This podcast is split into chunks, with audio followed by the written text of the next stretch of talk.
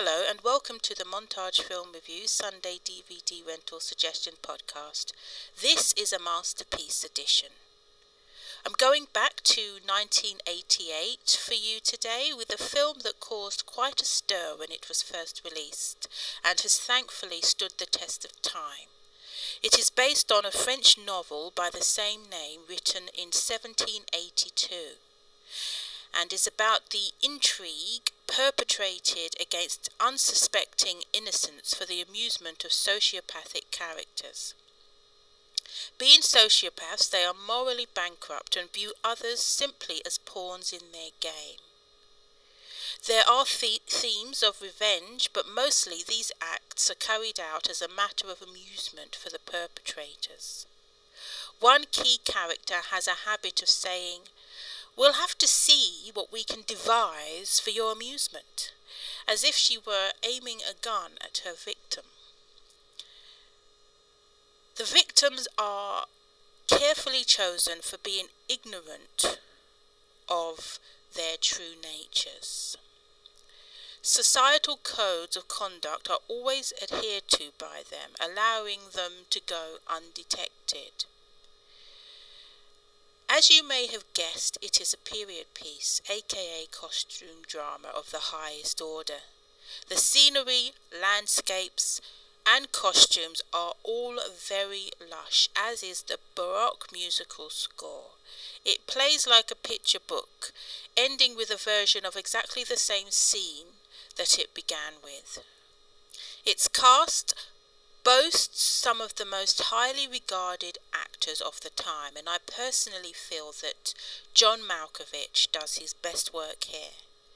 He plays Valmont, a man who schemes to bring about the corruption and downfall of others along with his accomplice and confidant, played by Glenn Close. They are former lovers also, and these two actors certainly do successfully generate a lot of on screen heat to emphasize this. Together they hatch a plan to corrupt the daughter of her cousin, the Madame de Volanges. Initially, he is not keen on participating because he has set his sights on a greater prize, the Madame de Tourvel, a woman who is famed for her strict morals and devotion to God and her husband. He sees her as a more worthy challenge for his many skills of persuasion, but does agree to help with this other intrigue. His accomplice is herself intrigued and promises to reward him sexually for old time's sake should he be successful with his own little endeavour, and that his reward is to be collected upon the providing of written proof of their encounter. As for her own little undertaking, she will take care of that herself and, of course, keep him informed of the progress. Now, this is a Hollywood production, and the French film industry also adapted this book for cinema. I heard on a radio show that the French version was so much better than this one and rushed off to watch it. Imagine my surprise to discover that this was not actually the case.